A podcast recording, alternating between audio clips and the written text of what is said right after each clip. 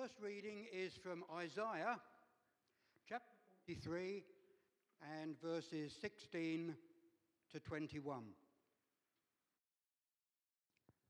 This is what the Lord says He who made a way through the sea, a path through the mighty waters, who drew out the chariots and horses, the army and reinforcements together, and they lay there, never to rise again, extinguished, snuffed out like a wick. Forget the former things. Do not dwell on the past. See, I'm doing a new thing. Now it springs up. Do you not perceive it? I'm making a way in the wilderness and streams in the wasteland. The wild animals honor me, the jackals and the owls, because I provide water in the wilderness and streams in the wasteland to give drink to my people, my chosen, the people I formed for myself, that they may proclaim my praise. For the second reading, as George said, it's going to be a little bit different. So just let's walk through from Swanley all the way to Bethany and imagine six days before the Passover, Jesus went to Bethany, the home of Lazarus, the man he had raised from death. They prepared a dinner for him there, which Martha helped to serve. Lazarus was one of those who were sitting at the table with Jesus. Then Mary took half a litre of a very expensive perfume made of pure nard, poured it on Jesus' feet, and wiped them with her hair. I was, oh, I was going to waiting to see that bit. the sweet smell of the perfume filled the whole house. One of Jesus' disciples, Judas Iscariot, the one who was going to betray him, said, Why wasn't this perfume sold for 300 silver coins and the money given to the poor? He said this not because he cared about the poor, but because he was a thief. He carried the money bag and would help himself from it. But Jesus said, Leave her alone. Let her keep what she has for the day of my burial. You will always have poor people with you, but you will not always have me. A large number of people heard that Jesus was in Bethany, so they went there, not only because of Jesus, but also to see Lazarus whom Jesus had raised from the death. So the chief priests made plans to kill Lazarus too, because on his account, many Jews were rejecting them and believing in Jesus. May God bless his word to us. Amen. Heavenly Father, we just want to thank you this morning. Thank you for your grace. Thank you for your mercy. Thank you for your love. Thank you, Father, Lord Almighty, that Lent reminds us of the sacrifice of our Lord Jesus Christ. Everything that He did for us, He gave Himself that we might live. And so, Lord, this morning we pray, give us, Lord, that knowledge. Give us, Lord, that sense that you have never left us. You're always thinking about us. Even when people around us, Lord, seek to put us down, that you are there to defend us. And so, Father, speak to us once again. In Jesus' name we pray. Amen. So, we're talking about releasing the fragrance of Christ, releasing the fragrance of Christ. And if you um, want to switch over this way um, to this other line, that will give us lovely. So you can see that aroma that is coming up. You know, Paul the Apostle wrote to the people of Corinth, believers there, and he was telling them that you are the aroma of Christ. We all are the aroma of Christ. But a story came to mind as I was preparing this sermon, and that was what happened many years ago. And it was a young man who came to faith, very wealthy young man. And when he came to faith in Christ, he really jumped in deep into serving God. And not long, he was made um, the chair of the, you know, what will be like the uh, finance committee of the church. Now, he got to then understand the struggles of the church financially. There were wealthy people in that church, but they were not actually given. And so, when he realized how much the church needed, he decided to become faithful with his tithing. And the first tithe he paid to the church blew the roof. And people began to wonder who is this? Who did this? Now, his relatives got to hear how much he gave to the church. They came at him. Why would you do that? Why would you do that? Why would you do that? Are you the only person who has money? Why? There are so many people here who could give, and you are giving all this money. There's so much that you could do in the family. Why would you give out this much to God? And he stood his ground. He said, God gave me what I have, and I'm giving back to God what he has given me. What is that to you? I'm doing what I should do for the family, so this is not the time for you to come and tell me what I should be doing when God has given me this much and I'm giving back to God what He has given me.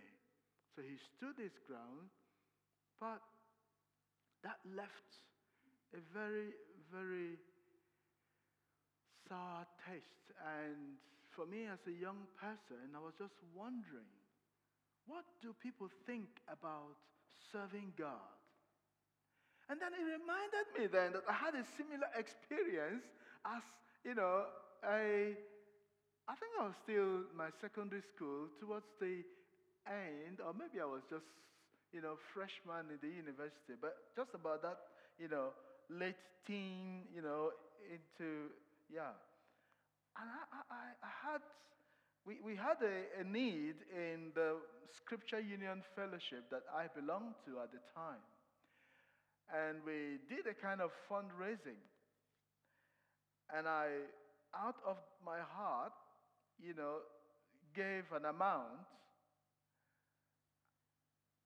And when I went to redeem my pledge, the sister who was collecting this money said to me, No, this is too much. Look at this brother, look at that brother. They are working, you're just a student, and they haven't even redeemed their own pledges. So why would you bother? And I was tempted to take back the money because I could see the sense, just like the other man later in life I got to encounter, you know, who was also being discouraged. And I was thinking, okay, well, yeah, and I remember actually saying, okay, I'll come back. and when I went, yeah, I remember very well, and it's coming back to me. I actually, from her persuasion, went with the money. But I, I couldn't really hold it because I felt guilty. So I had to go back to her and say, Look, please take it. I've pledged it to God. It doesn't matter to me. It's God's money. Now, look at what happened. Mary, and by the way, have you ever researched the name Mary, what it means? It means rebellious. you know, we always talk of Mary, Mary in the Bible you know, Mary listening to the angel and giving herself to say she's going to be the mother of this baby that she doesn't know anything about. And here, Mary Magdalene coming to this feast. Jesus and his disciples were invited. And then Mary comes there and she comes with this expensive perfume. Have you ever been to a room and you just say, hmm, what, what's, what's that beautiful? Hmm, you know, the fragrance fills the room. And you're like, wow, this is beautiful. And maybe it's just a bunch of flowers that they've arranged that's letting out the fragrance. Or maybe someone came into the room, into that meeting, with an expensive perfume, and the whole room is really full of that lovely scent. And people are so like, hmm, you know, beautiful, isn't it? But then think about it, you know, the other side of it. You came into a room and there was this pungent, you know, odor. You're like, oh no, come on, let's leave this room. Because why? You can't stand it. Here, Mary brought this expensive perfume to bless Jesus with. And his own disciple, Judas, well, we know what was the commentary that was given about Judas. His own disciple said, No, you couldn't do this. It's expensive. Why are you wasting this? The feet of Jesus? Why? We could have sold this and given out to the poor. Isn't that a wonderful thing to do? Give out to the poor. I mean, people in Ukraine need help right now, don't they? And in other parts of the world. And people are giving. That's a good thing to do. And so it, it would be, you know, quite foolish maybe to, to say to Judas, that's the wrong thing to say now. Because he was saying what seemed sensible. But the truth is, Judas had an ulterior motive. And it's interesting that they knew all of that, that Judas was stealing, and yet Jesus allowed him to be the chancellor of Exchequer for him. you see how much God loves us that even when we are constantly and consistently doing the wrong thing, God's love is still reaching out to us. You know, Judas was doing everything he was doing. And the Bible says he was the one who was going to betray Jesus. And all of that was known, but what happened? Jesus still let him to be one of his disciples. And I believe Jesus was just given an opportunity for him to repent. And it's very sad when God keeps giving people opportunity to come to faith, to turn away from their evil ways. They think God is, you know, stupid. You know, if God is not happy with what I'm doing, God should have struck me dead long time ago. That's what I've heard someone say. But no, God is not out to strike anybody. Anyone who hurts themselves is by their own choice. Because God is always like the Father waiting to embrace us, to receive us. And so here, Mary is pouring out her heart. That is symbolic of her love for the Lord. She's pouring out her heart because what we see is just, you know, a, a, an example of what we don't see. It is her love that is coming out. The way people treat you is a representation of how they feel about you. Have you been to an office and you say to someone, Good morning, and they look at you and they look away? And you wonder, what did I do to this person? You know, maybe they've never met you before. But they have this kind of, you know, attitude. So the attitude is coming from inside. You may not have done anything to them, but because they have that kind of attitude, it's coming out. What is inside does what? Come out. When you go back home and maybe you have your roast dinner, as soon as you're coming through the door, you know, the aroma of that, you know, what is in the oven begins to come in and you feel like, oh yes, now I'm hungry. And you want to go to the oven. Because why? It's filling up what is inside the oven. What's inside your heart comes out no matter how we pretend. You could pretend you love someone and you're smiling at them, but behind them, you are really dealing with them.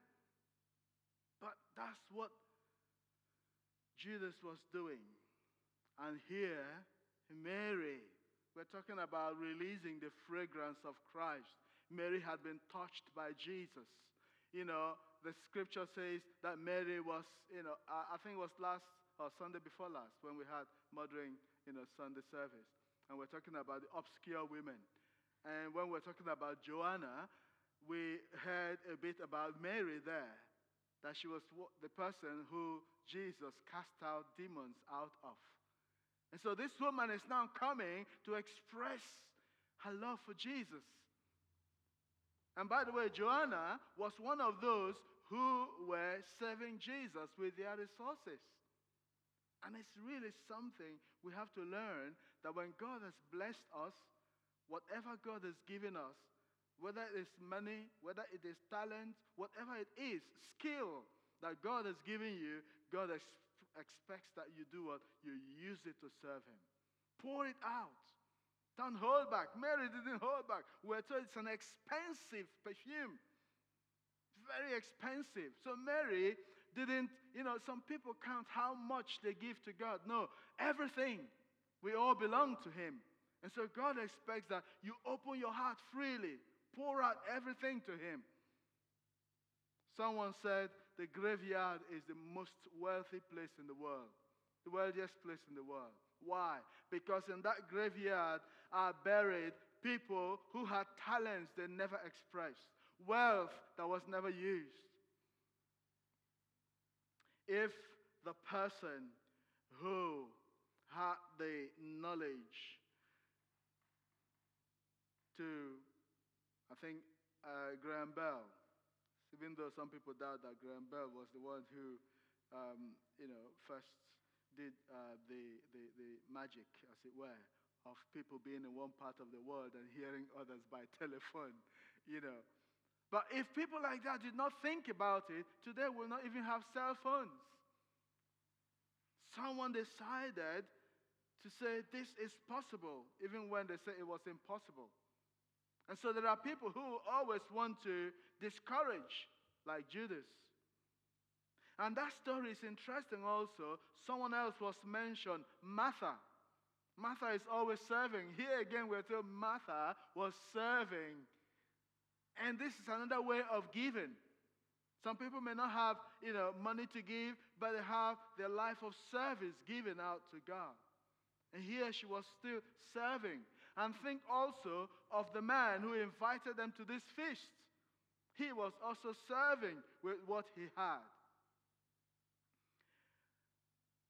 And so the fragrance of Christ is the life that Christ has put in us. The Bible says, if you are in Christ, you're a new creation.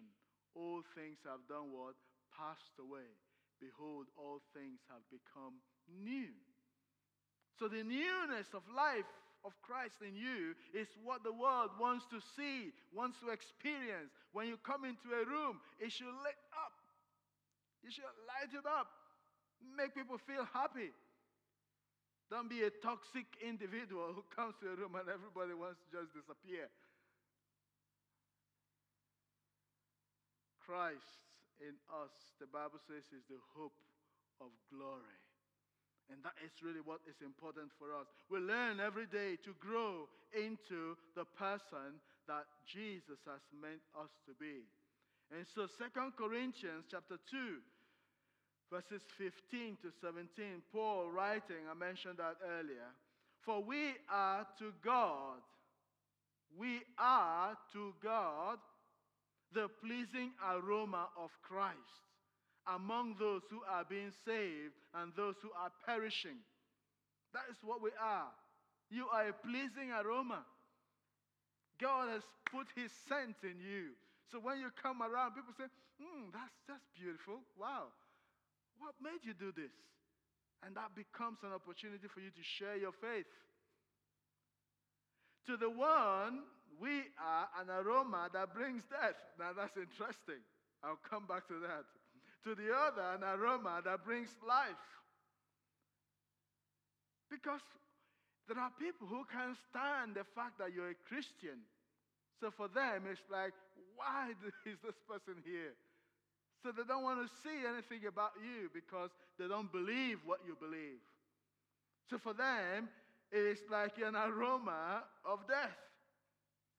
But in reality, those who understand, you are an aroma that brings life. And who is equal to such a task? Unlike so many, we do not peddle the word of God for profit. Judas was one of those who peddled the word of God for profit. He said, Sell everything, sell everything. Let's just get the money. No. On the contrary, in Christ we speak before God with sincerity as those sent from God. So, to bring it all together, releasing the aroma of Christ is really releasing all that God has put in you. The gift of the Holy Spirit. Not only the gifts of the Holy Spirit, but the fruits of the Spirit, which is love, joy, peace, kindness, gentleness, everything. Yesterday we went to another training of the LICC, and, and the theme for the day was about culture change how a church could change its culture. Looking into itself and asking itself, where are we? Who are we? And why are we doing what we are doing? And if they realize that they are not in sync with the Lord, they can begin to take a step to change their culture, whatever that culture is. Because as a church, whether we know it or not, people outside us know a lot about us. Sometimes what they know about us is true, other times what they know about us is wrong because of the misinformation. But we then have to make sure that we ourselves are consciously ensuring that the aroma that is coming out of this place is the one that blesses the community. It's the one that people want to, you know, to, to admire and say, hey, I want to have what they are having. Have you been to a restaurant and someone is eating a dish so lovely? Wow, you say, and they ask you where you're going to make your order. Ah, you say, I'm not sure, but I think I'll have what they are having.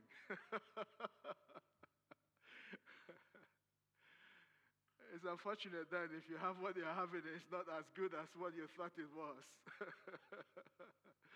But at least the person is showing that they are enjoying it. And the world around us should really see that we are enjoying worshiping God. Because if you make people know that it's a burden to worship God, they will not want to worship God. If you make people think that coming to church is really like, oh, this is something I have to do. Oh, it's another Sunday again. Why should I be out here? I just want to sleep. That's not how to worship God. You should wake up in the morning, like the psalmist said, I was glad when they say, Let us do what? Go to the house of the Lord. And you're coming to the house of the Lord, you're so excited.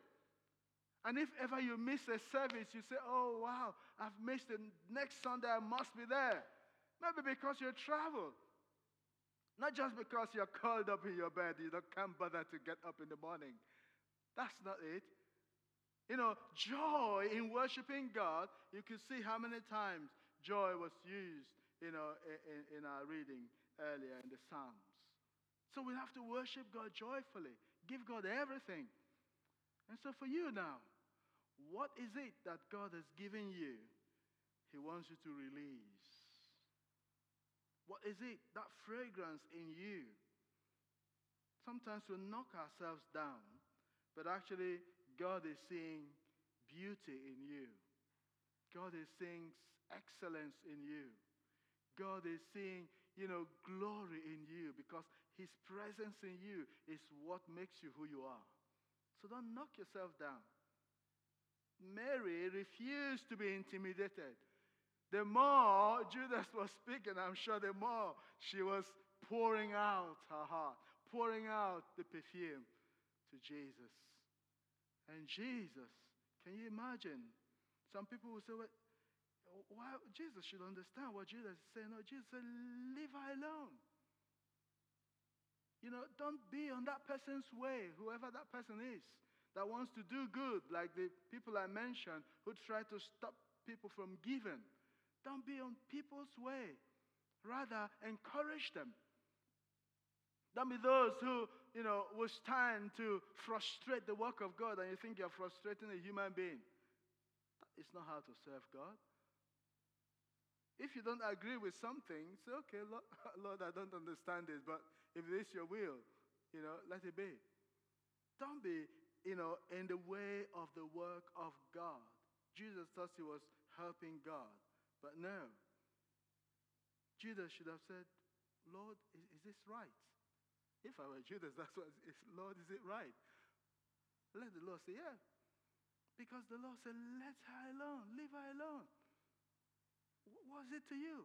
What's your problem? Why would you just let people worship God? He said, leave her alone. And maybe God is saying to someone this morning, leave her alone or leave him alone. Let them alone. Don't be on their way, whoever they are. And it's the time for us to open to the Lord to say, Lord, here I am to worship. Here I am to bow down. May you be the one who will encourage others and not discourage them.